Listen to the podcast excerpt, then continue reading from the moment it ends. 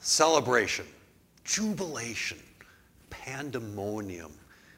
Imagine what that first Palm Sunday might have been like as people greeted Jesus on the outskirts of Jerusalem, probably pilgrims just like him coming for this great celebration. And, and they throw their cloaks in front of him and their palm branches as well. Kind of colorful and beautiful, like what we look at uh, here at our service today. But as it turns out, the celebration was either too soon or not large enough. And that got me to thinking of other celebrations that maybe come too soon in life. Uh, when I ran this idea by people, they immediately start thinking, well, like, are you talking about COVID? We're opening up too fast. People are celebrating too soon. I suppose that's a potential application.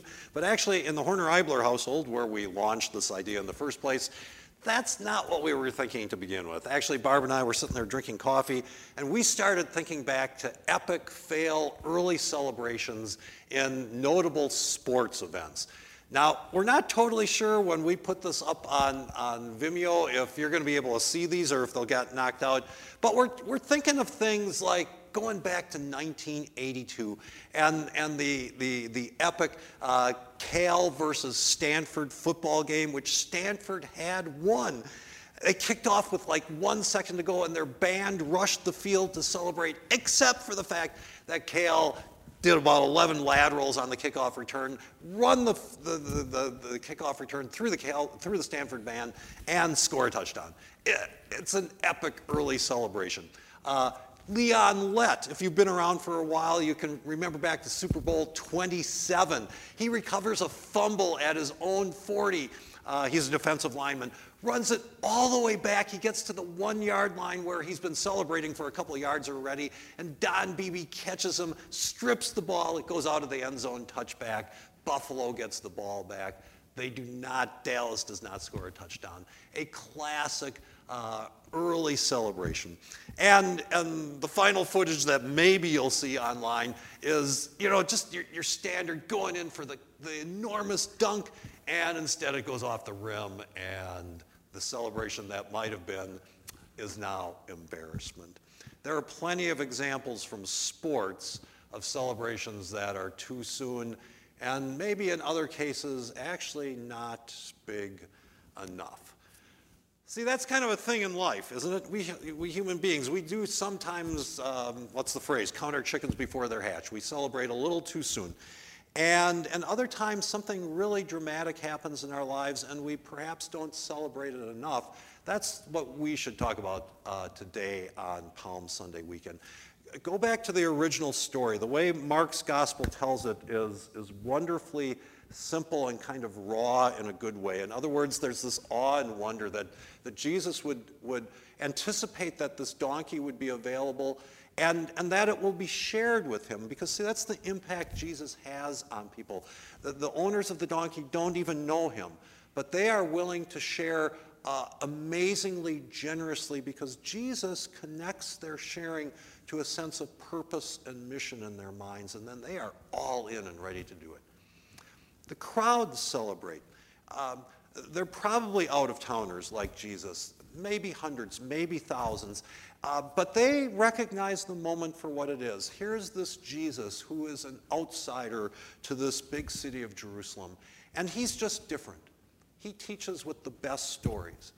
He embraces the lost and the unforgivable. He heals the sick. And even when he embraces people that maybe the crowd would have hated, the Roman centurion, a tax collector, they, they recognize that it's authentic because his welcome is for everybody. And when he says everybody, he means everybody.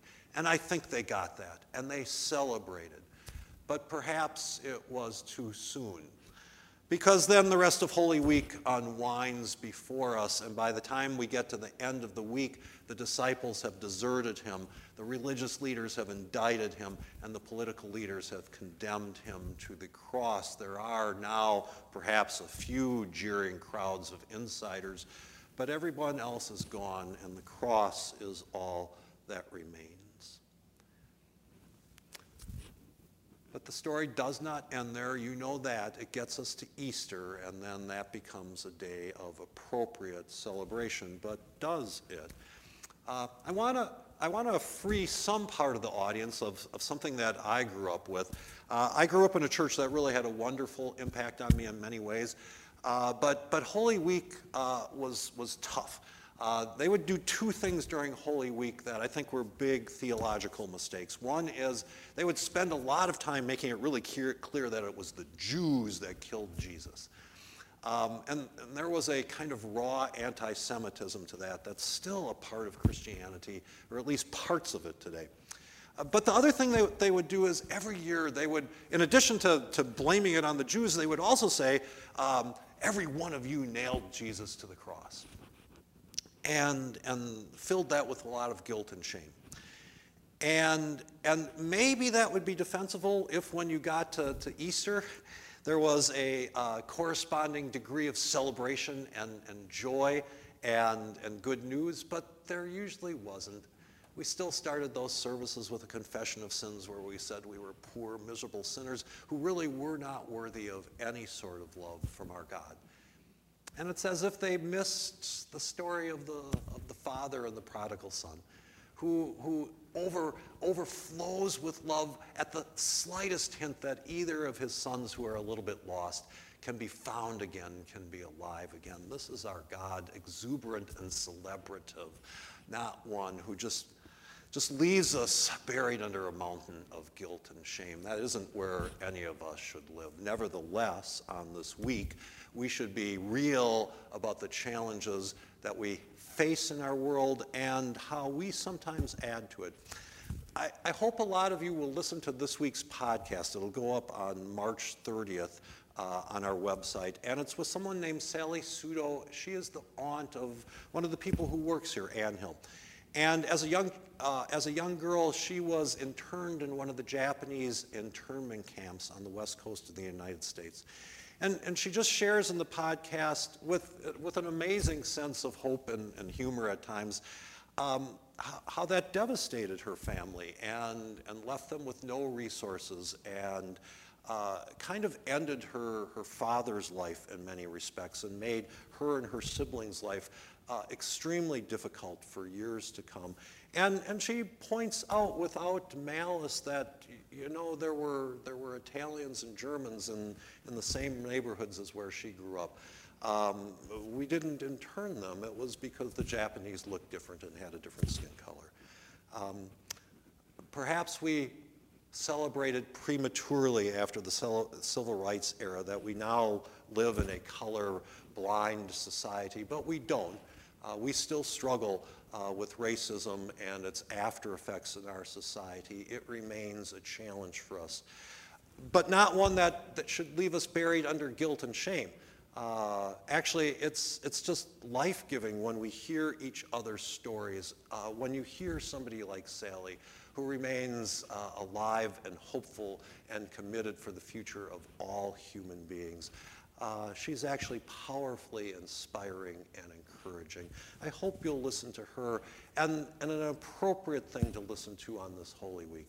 To keep working on the business unfinished in our world, but to get ready for an Easter, a celebration of business that is getting done.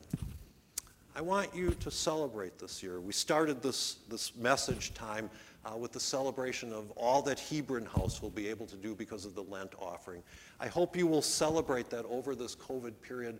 We've had seven blood drives here at her church, five for our congregation, two for outside organizations, sharing the very lifeblood of our lives with those of others.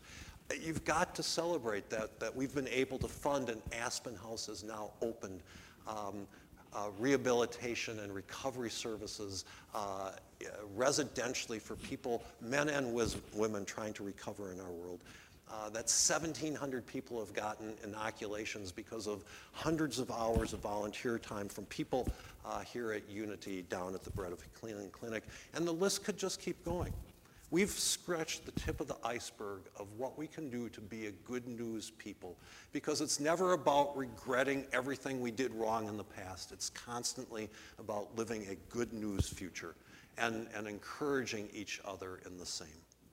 It is amazing to me that a long time ago, a group of people saw their donkey being taken And they gave it away freely to Jesus so that he could ride it in that palm processional. They shared of their very best, their most intimate self, because they had a sense of mission and purpose, and most of all, of good news. They understood that the best of celebrations are not too soon or too little, but right on time and the biggest possible. Palm Sunday, people, it's a day of looking forward to the celebration that is to come. Done.